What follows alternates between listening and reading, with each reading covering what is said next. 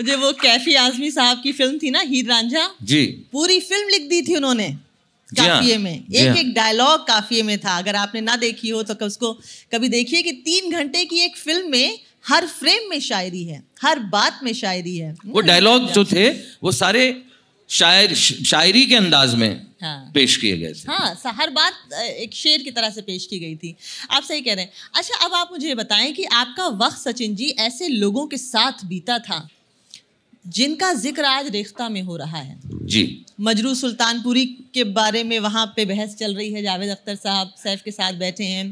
आ, आ, साहिर लुधियानवी जी के बारे में हम अभी कुछ कल बात कर रहे थे। और न जाने ऐसे कितने शेर कैफी आजमी की अभी फ़िल्म का नाम हमने लिया। जी। तो ये जो गोल्डन पीरियड जो बीता मुगल आज़म पाकिजा जो जो मोती है इस समंदर के सिनेमा के समंदर के जो मोती हैं वो उस ज़ुबान से आए थे या उस ज़ुबान के हवाले से पहुँचे थे या उस ज़ुबान के ब्रिज पे चल चलकर हम तक पहुँचे थे। तो उस ब्रिज को बनाने वाले उस पुल को बनाने वाले जो लोग थे जो बड़े बड़े शख्सियतें थी आपने उन लोगों के साथ या तो काम किया या तो उनके साथ वक्त बिताया मीना कुमारी एक उनमें से एक थी जी। या उनकी आप शागिर्दी में रहे?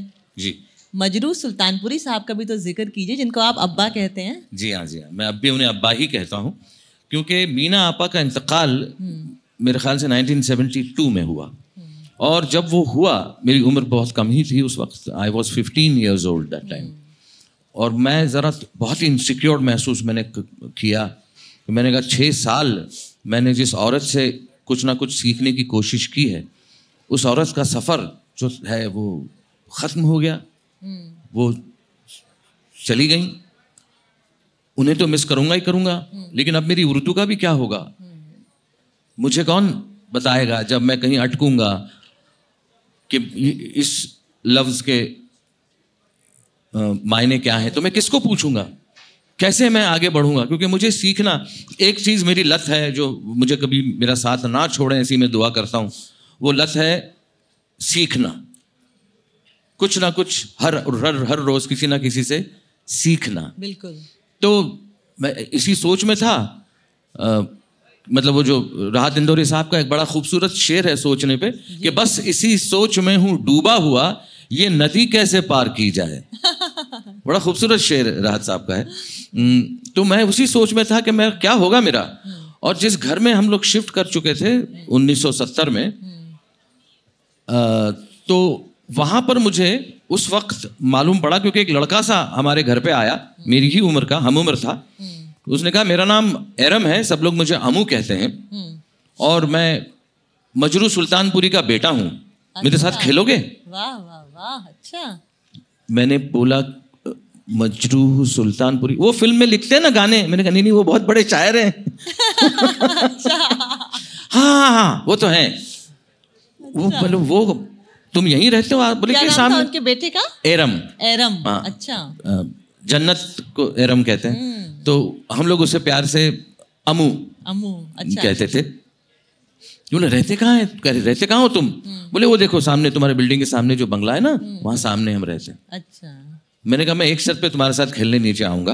पापा मिलेंगे तो। तुम्हारे वालिद साहब से अगर तुम मेरी मुलाकात करा दो हाँ। तो मैं तुमसे तुम्हारे साथ खेलूँगा। बोले हाँ अभी चलो। तो मुझे और क्या चाहिए था? अच्छा। मैं निकल पड़ा अच्छा। और अब्बा से मेरी मुलाकात हुई उस वक्त तो मैं यूँ आदाब करके। हाँ। तो उन्होंने देखा कि ये पंद्रह साल का बच्चा मुझे आदाब कर रहा है तो उन्होंने नाम पूछा। अच्छा। मैंने कहा मैंने कहा मेरा नाम सचिन पिलगांवकर है। हम्म। और फिर उनको और ज़्यादा ताजुब हुआ। गांवकर और आदाब? आदाब कर रहा मैं वो भी उसी वहम का शिकार है थे जिस वहम के शिकार और फिर फिर मुलाकातें होती गई उन्हें भी पता चला।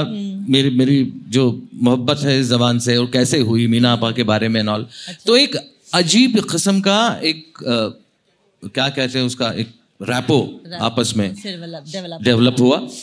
और फिर वो मेरे साथ उस तरह से बिहेव करने लगे। बर्ताव उनका वैसा होते गया। काफ़ी चीज़ें उन्होंने मेरे साथ शेयर की। एक एक वाकया शेयर करूँगा। ये मुलाकात के बाद एक रिश्ता बनने के बाद की बात है ये। एक बार ऐसा था एक दिन ऐसा था कि ईद थी। तो ईद में अब्बा ने सारे बच्चों को बुलाया ईदी देने के लिए। ठीक है? तो सारे बच्चे इकट्ठा हो गए। कितनी ईदी मिलती थी दस रुपए। अच्छा सेवेंटीज में? जी जी जी। ये मैं बात कर रहा हूँ सेवेंटी थ्री से सेवेंटी टू सेवेंटी थ्री की बात कर रहा हूँ। सेवेंटी थ्री की बात कर रहा हूँ। जी। हाँ। दस रुपए ईदी। हम्म। सारे बच्चे खड़े होते थे और अब्बा अब्बा की बेडरूम में। अब्बा हमेशा बैठते थे बेड पे। हम्म। बड़ी सी उनकी मसेरी हाँ। किस्म की तखत होगा। हाँ बिल्कुल नहीं भाई बेड था। अच्छा। बाकायदा बेड था जहाँ पे वो बैठते थे गाने भी वहीं पे लिखते थे। अच्छा। और वहाँ पे बैठते थे और उनकी खाबगा में तो मतलब मैं बराह रास्त पहुँच जाया करता था। अच्छा। हाँ क्योंकि ही। है मेरे तो मुझे किस बात की कोई इनिबिशन नहीं थी। जी। तो अ, सबको बुलाया एक एक नाम लेके सबको दस दस रुपए थे। जैसे बच्चे को दस रुपए मिले वो बच्चा भाग के कहीं ना कुछ चॉकलेट खाना है या आइसक्रीम खाना है या क्या कर वो भागा करता था बच्चा। वो रुकता ही नहीं था वहाँ पे। एक एक का नाम लिया। हम्म। मेरा नाम ही नहीं ले रहे थे। अच्छा। तो मुझे ऐसा लगा कि अब नाम लेंगे अब नाम लेंगे अब नाम लेंगे। नहीं ले रहे थे। जी। सब बच्चों को उन्होंने दस दस रुपए दिए सब चले गए और मैं अकेला वहाँ खड़ा था। और मैंने यूँ सर झुका के मैं निकलना निकलने लगा क्योंकि मुझे लगा कि शायद मुझे ईदी अब्बा नहीं देंगे या मुझे ईदी नहीं मिलेगी। हम्म। और मैं जा रहा था तो उन्होंने आवाज़ दी सचिन। हम्म। मैंने कहा जी अब्बा यहाँ आओ हम्म।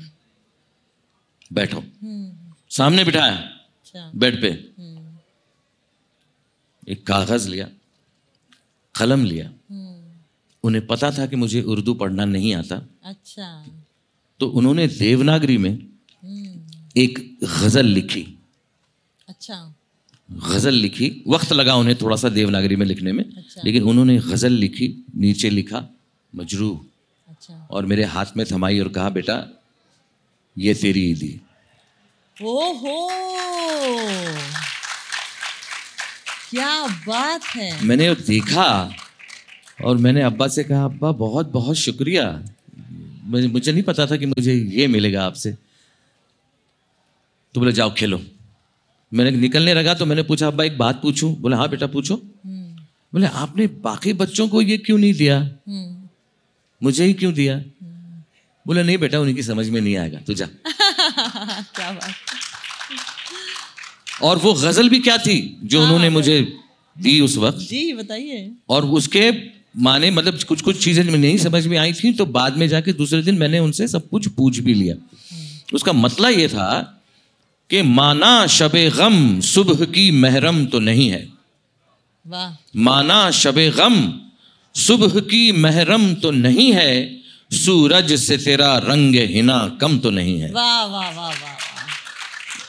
सूरज से तेरा माना शबे गम सुबह की महरम तो नहीं है सूरज से तेरा रंग हिना कम तो नहीं है।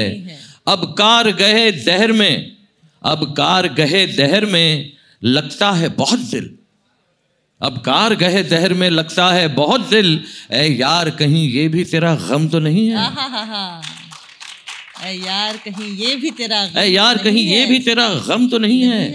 और चाहे किसी का हो लहू दामने गुल पर हो। चाहे किसी का हो लहू दामने गुल पर सयाद ये कल रात की शबनम तो नहीं है। हो हो हो हो।